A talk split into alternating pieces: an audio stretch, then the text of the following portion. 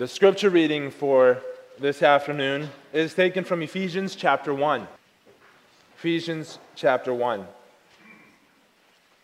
And today we'll be reading Ephesians chapter 1 in connection with the doctrine of election, the doctrine of God's choosing his people.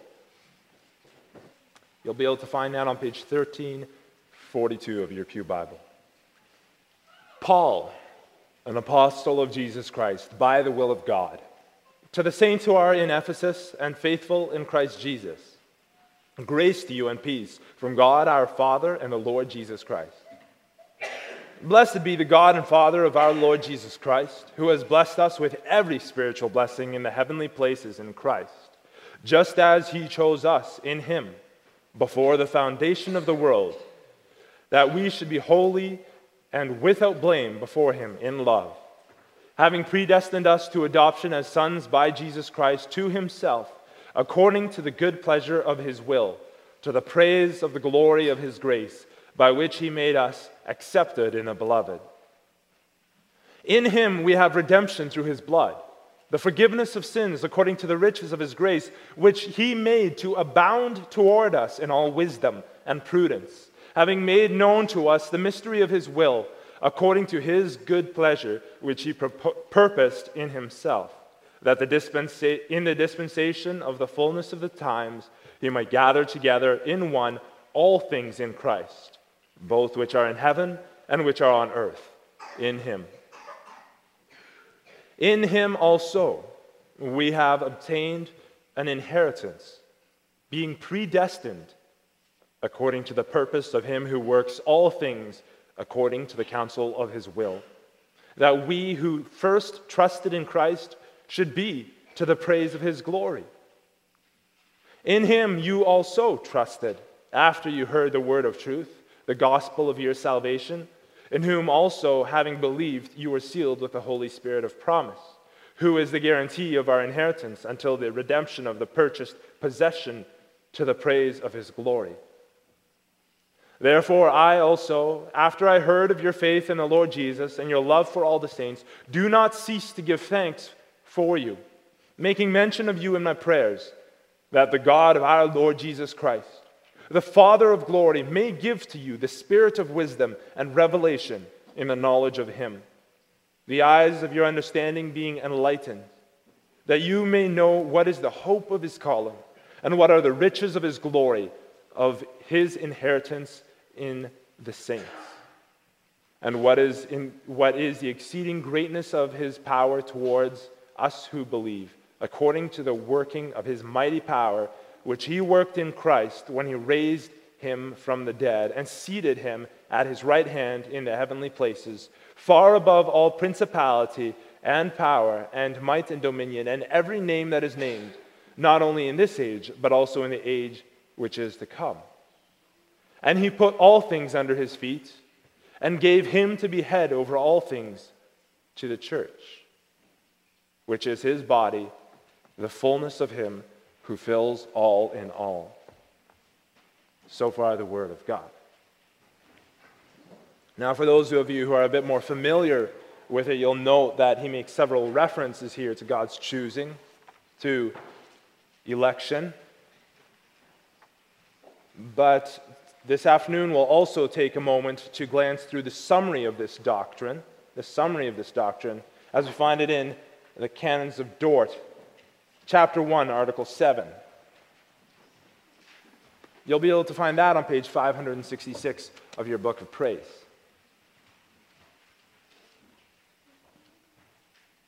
Chapter 1, article 7 Election defined. Election is the unchangeable purpose of God, whereby, before the foundation of the world, out of the whole human race, which had fallen by its own fault out of its original integrity into sin and perdition, he has, according to the sovereign good pleasure of his will, out of mere grace, chosen in Christ to salvation a definite number of specific persons, neither better nor more worthy than others, but involved together with them in a common misery. He has also from eternity appointed Christ to be the mediator and head of all the elect, and the foundation of salvation, and thus he decreed to give to Christ those who were to be saved, and effectually to call and draw them into his communion through his word and spirit. He decreed to give them true faith in him, to justify them, to sanctify them, and after having powerfully kept them in the fellowship of his Son, finally to glorify them for the demonstration of his mercy and the praise of the riches of his glorious grace. As it is written, God chose us in Christ before the foundation of the world that we should be holy and blameless before him. In love, he predestined us for adoption as sons through Jesus Christ, according to the purpose of his will, to the praise of his glorious grace, with which he has blessed us in the beloved. Ephesians 1, verse 4 to 6.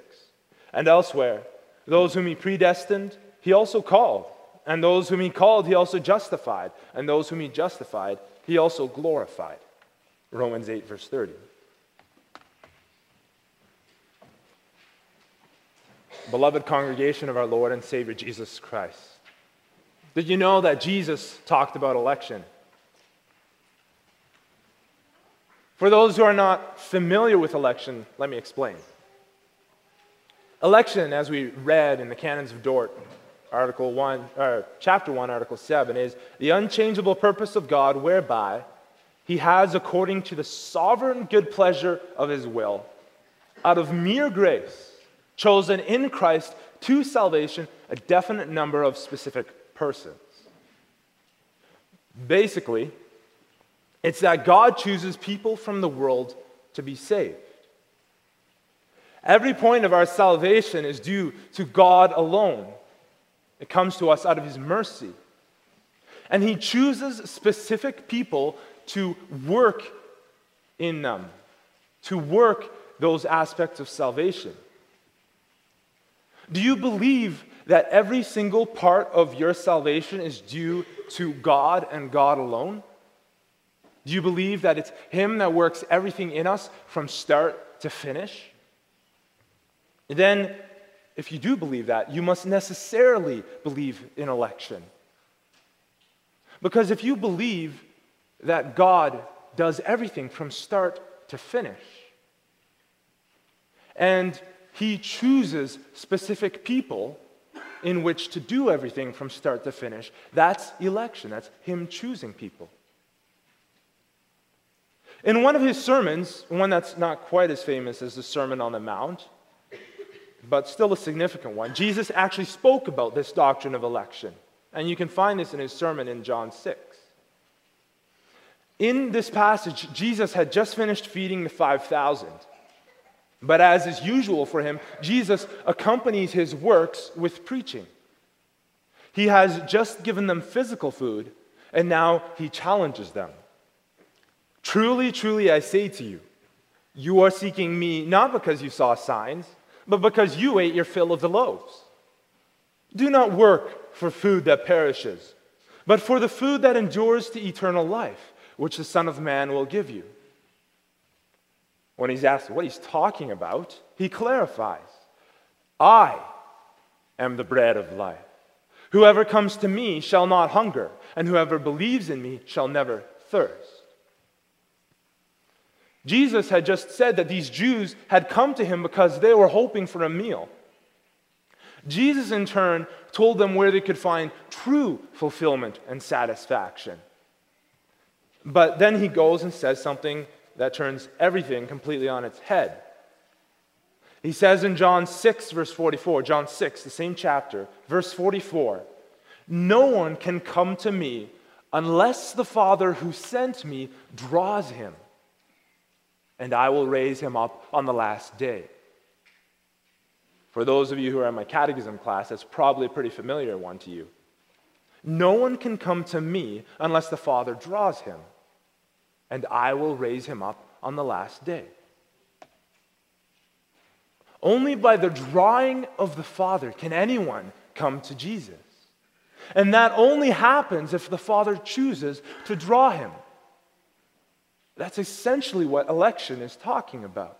It's simply a description of who, how, and why God chooses to bring people to Jesus. and through Jesus brings them into a right relationship with Him. Now, as we've finished our series on the Lord's Prayer, we're now going to take some time to work through the five articles against the remonstrance, commonly known as the five points of Calvinism, beginning with this one the divine decree of unconditional election. And we'll look at it under three points. First, those whom God chooses. Second, those whom God passes over. And third, the fruits of this decree.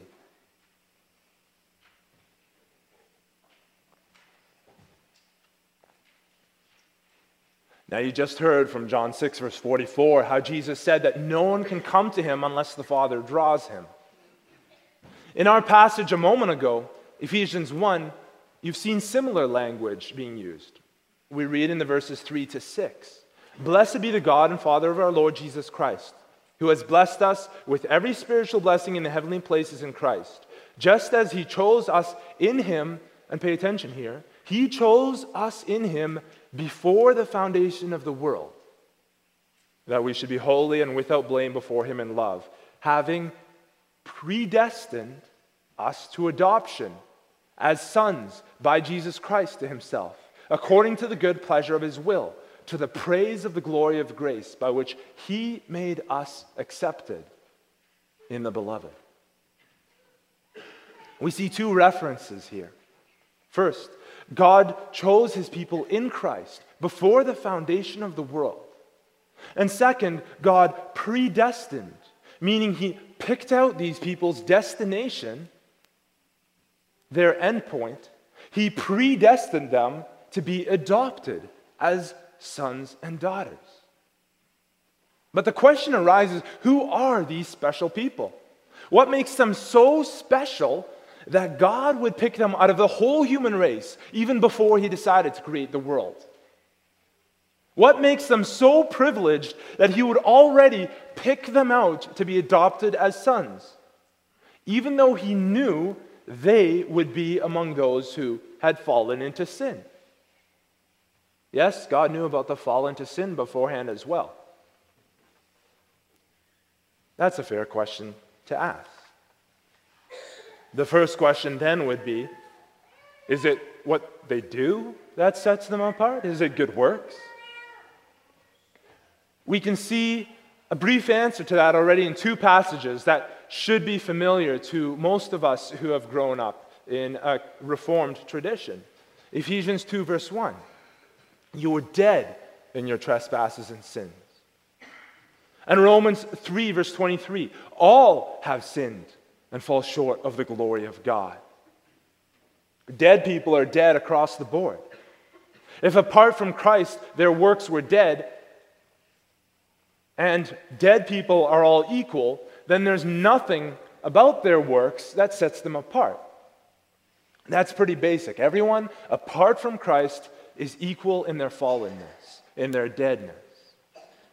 But it goes beyond that. Let's take a look at 2 Timothy 1, verse 8 to 9 for a moment. 2 Timothy 1, verse 8 to 9.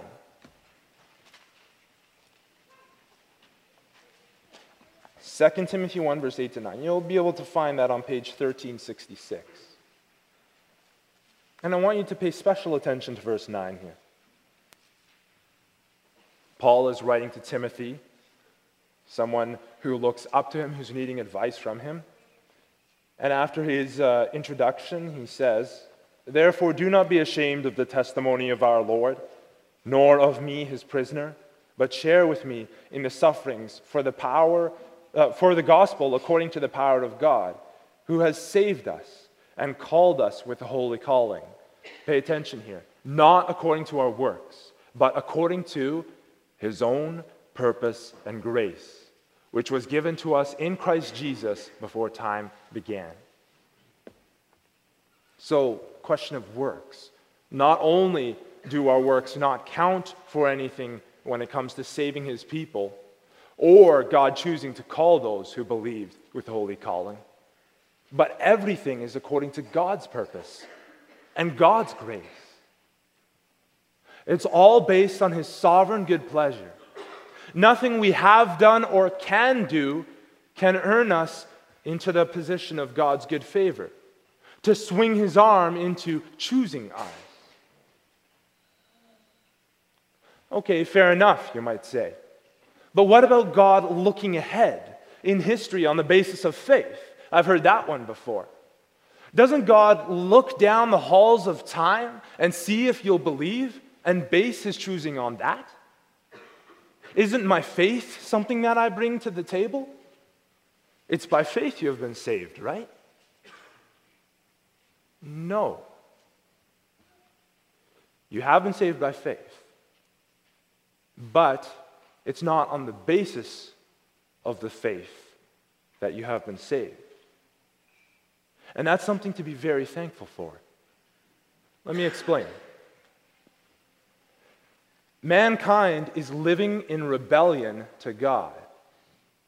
Their natural state is a state of constant attempts to overthrow God in the various corners of their lives, to knock him off the throne and replace him with a God of money, a God of lust, a God of the pursuit of happiness, or the God of self. That is the state in which mankind would remain if it were not for the grace of God that gets in the way and hauls us out of that rut that we've worked ourselves into. God teaches us, and we know from experience, that it's a rut that we would cheerfully stay in if it were up to us, no matter how much grief it brings us. If we had to bring faith as our contribution to God choosing us, we'd be hopelessly lost.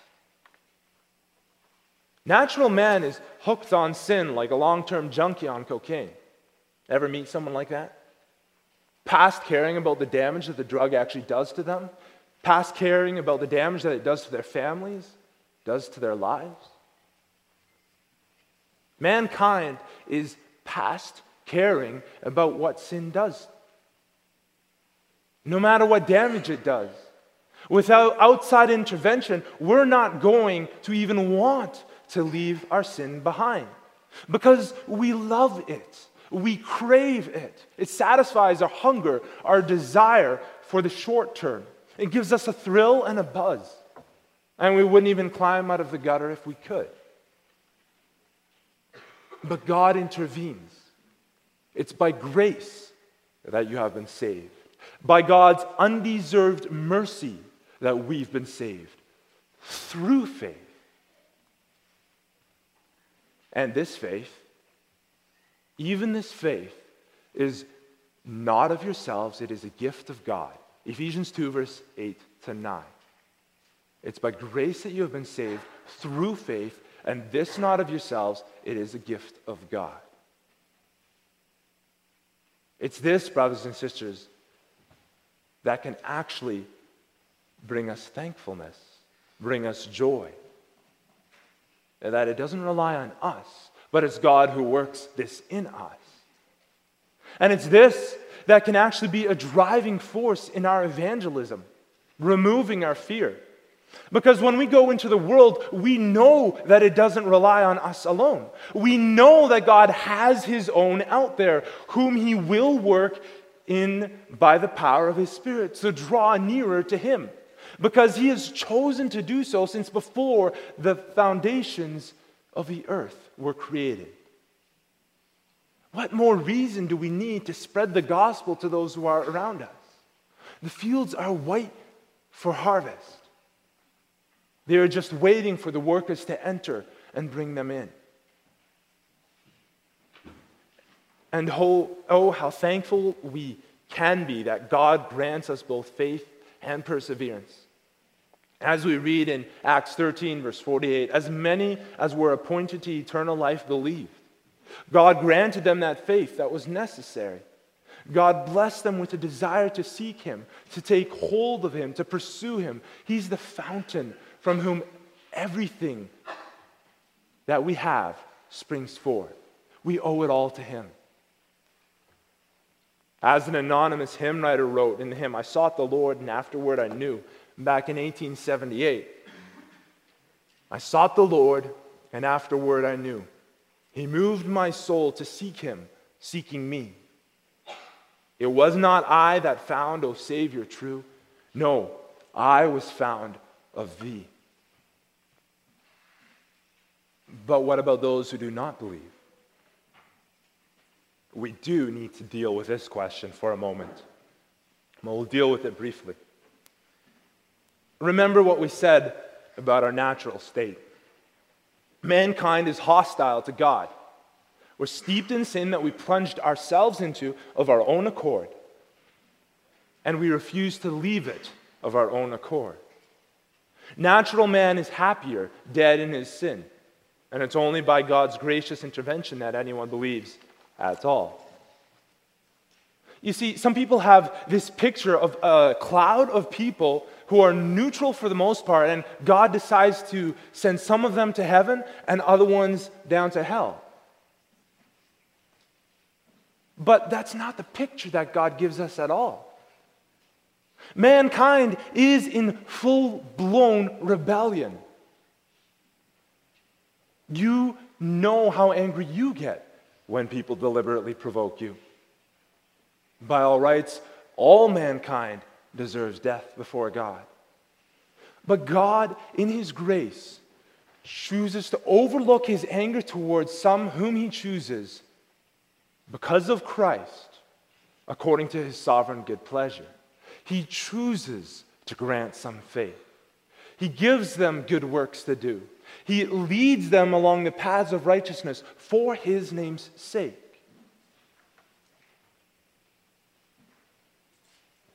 But he allows everyone else, those whom he has not chosen, to remain in their own wickedness, to remain in their rebellion, where they would rather stay than bring glory to God.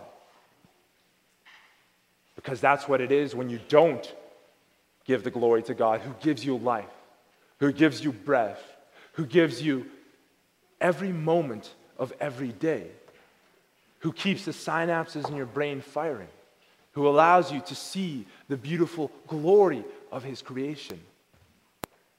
Look out a window, you see the snow. That's all a gift from Him. And it's sheer ungratefulness to reject Him. It's only by His gracious intervention that anyone is lifted out of this abyss at all. Brothers and sisters, we should be stunned. We should be awestruck that God, in His sovereign good pleasure, should choose to love anyone at all. Now, there's some people who are displeased at that. They say, God, it's not fair of you to act like this. It's wrong. If I were you, I would save everyone. Brother, sister, if this is you, ask yourself this question who am I to judge God? This God, who out of his sovereign grace chose to pluck me from the mire and set me free.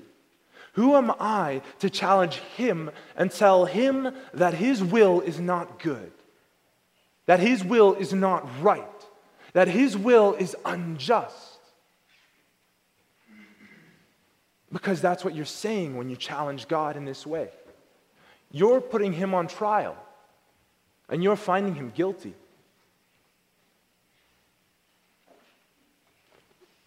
The Apostle Paul has a bit to say about this. He talks in detail about election in Romans 9, and he says in Romans 9, verse 14 and following, and you can make a note if you're writing notes, Romans 9, verse 14 and following, because it's an important one. Paul says, What shall we say then? Is there unrighteousness with God? Certainly not. For he says to Moses, I will have mercy on whomever I will have mercy, and I will have compassion on whomever I will have compassion. So then it is not of him who wills, nor of him who runs, but of God who shows mercy. It's God's prerogative to choose whom to save. It's not the person who wills, it's not the person who runs, but God Himself who chooses whether He will show mercy or not. It's like the landowner. You have Jesus telling the parable of the landowner who gives out a uh, denarius for a day's wages to people who had only done a fraction of a day's work. And the people who had done a full day's work, they start to grumble. And he says to them, Who are you to judge me for my generosity? It's God's right to leave everybody where they remain. Are we going to judge him for his generosity for taking some? Paul continues in verse 20 of this passage, verse 20 of Romans 9. But indeed, O man, who are you to reply against God? Who are you to answer back to God? Will the thing formed say to him who formed it, Why have you made me like this? Does not the potter have power over the clay from the same lump to make one vessel for honor and another for dishonor? What if God, wanting to show his wrath and make his power known, endured with much long suffering the vessels of wrath prepared for destruction, that he might make known the riches of his glory on the vessels of mercy, whom he had prepared beforehand for glory, even us whom he called, not of Jews only, but also of the Gentiles?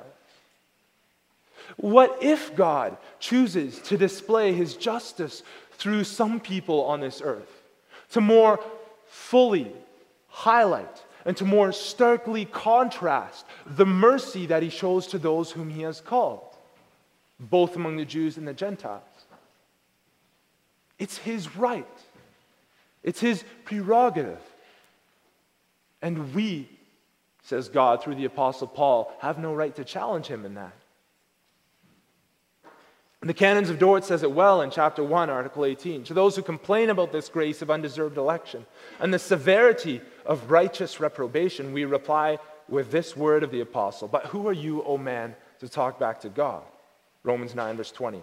And with the word of our Savior, Am I not allowed to do what I choose with what belongs to me? Matthew 20, verse 18. We, however, with reverent adoration of these mysteries, exclaim with the apostle, Oh, the depth of the riches of the wisdom and knowledge of God! How unsearchable his judgments and his paths beyond tracing out! Who has known the mind of the Lord? Or who has been his counselor? Who has ever given to God that God should repay him? For from him and through him and to him are all things. To him be the glory forever. Amen. Romans 11, 33 to 36. What undeserved mercy God shows us, brothers and sisters. What undeserved mercy He shows us. Rather than protesting, let us stand in awe of this God who, through Jesus Christ, shows us such mercy. As our anonymous friend continues in awe Thou didst reach forth thy hand and mine enfold. I walked and sank not on the storm vexed sea. 'Twas not so much that I on thee took hold as thou, dear Lord, on me.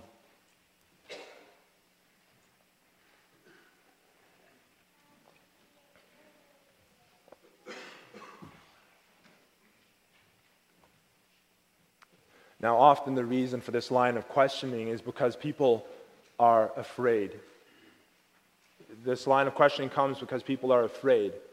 The fact that they ask, why doesn't God save everybody? Perhaps you're unsure that you've been shown this mercy. How can you be sure? How do you know that God, in His sovereign good pleasure, hasn't passed over you? Brothers and sisters, it's at this point that we need to recognize two things. First, we need to recognize the purpose of this doctrine of election, this teaching that God reveals to us in His Word. And then we need to recognize the proofs of this election. The purpose. The purpose of election is this to grant people fear, uh, to grant people who fear their own waywardness, people who fear their own wandering hearts, and rightly so, because Proverbs says the heart is deceitful above all things. Who can stand? Who can know it? It's to grant people who fear their own waywardness the knowledge that we have a God who does not leave us on our own. We have a God who, for reasons unfathomable to us, has chosen to love us. And so he grants us everything we need for our salvation. He doesn't give us, just give us Jesus Christ to justify us, declare us righteous one time, and then leave us to find our own way after that. And isn't that a common fear? That God, who has chosen us, leaves it for us to finish? He leaves it up to us? That we might somehow slip up and fall out of God's good graces? But God, knowing our weakness, our fearful and trembling hearts, gives us this word from Philippians 1, verse 6 that he who has begun a good work in you will carry it on to completion. The purpose of this doctrine, this teaching, is to show us that God doesn't do half measures. In the famous poem Footprints, we get this image, and it's actually a very beautiful image. But we get this image of someone's life described as two sets of footprints walking side by side down the beach. In the most difficult parts of it, there are only one set of footprints. In this poem, the person asks God, These were the hardest parts of my life. Why'd you leave me? And he says, I didn't leave you there. It was there that I carried you. But God does so much more than that. God begins a good work in us and He carries it to completion. He bears our sorrows and our iniquities. He doesn't just carry us through the tough times of life, God carries us through all of life. That is the purpose of election, the purpose of this teaching. It's placed in Scripture to be a supreme comfort to us so that we can know with assurance that God will not abandon us, that He'll give us everything we need for our salvation. And so we should not inquisitive, inquisitively try to pry into the mind of God. We shouldn't seize this doctrine and whip up fear in our own hearts, asking ourselves, thinking, what if this person or that person is not elect? It should also not lead us to a constant doubting of God throughout our lives, that He might somehow stop being faithful to us simply because we're not part of the elect. Rather, it's there for us to find a deep rooted comfort in God, who is the anchor for our souls. Hebrews 6, verse 19. But that should not lead us to think that there is no possible way of knowing that God, in His sovereign good pleasure, chooses to show you mercy. And here too, we can find assurance.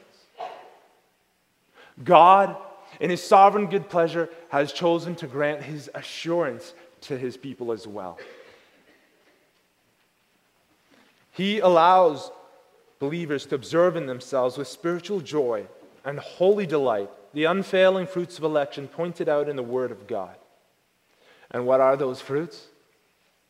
John Calvin puts it in this way the way to know that God elected us is by believing in Jesus Christ alone for our salvation. The Canons of Dort expands on this. Those fruits are true faith in Christ, a childlike fear of God, a godly sorrow for our sins, and a hunger and a thirst for righteousness. And the beauty of these fruits is that like all fruits, they can be cultivated. The more we seek after our Savior, the more we immerse ourselves in the Word of God, that love letter from heaven, the more we return to our God in prayer, pouring our hearts out to Him in repentance, in faith, in expressing our love for Him, our delight in Him, and our joy at being with Him, the more we, as fruit bearing branches, will blossom and grow the more we seek to live our lives in response to the promise of the gospel, the more assurance we're granted. And the fact that God gives us this as his gift ought to be of incredible value to us. Canons of Dort also talks about this. There's so much good stuff in the Canons of Dort. I recommend that you read through it sometime. It says, the awareness and, and assurance of this election provide the children of God with greater reason for daily humbling themselves before God, for adoring the depth of His mercies, for cleansing themselves, and for fervently loving Him in turn, who first and greatly loved them. Is this a reason to become lax? Of course not. Those who rashly presume that they have the grace of election and are idle and careless are walking a very fine line. They're presuming on God's grace. But rather, brothers and sisters, let the fact that this assurance is readily available to you be the spur that drives you on to seek Jesus, to pursue a deeper and a more fulfilling relationship with God. And for those of you who do not know the Lord, this truth is there for you as well. Put your faith in Christ and pursue that assurance that God gives. And He'll grant it to you. Each and every one of you here today can leave here and grow to receive that same great, deep, and eternal comfort. To know that even before I took hold of my God, the same God took hold of me. As our anonymous friend from 1878 concludes, I find, I walk, I love but oh the whole. Of love is but my answer, Lord, to thee. For thou wert long beforehand with my soul. Always thou lovedst me. Amen.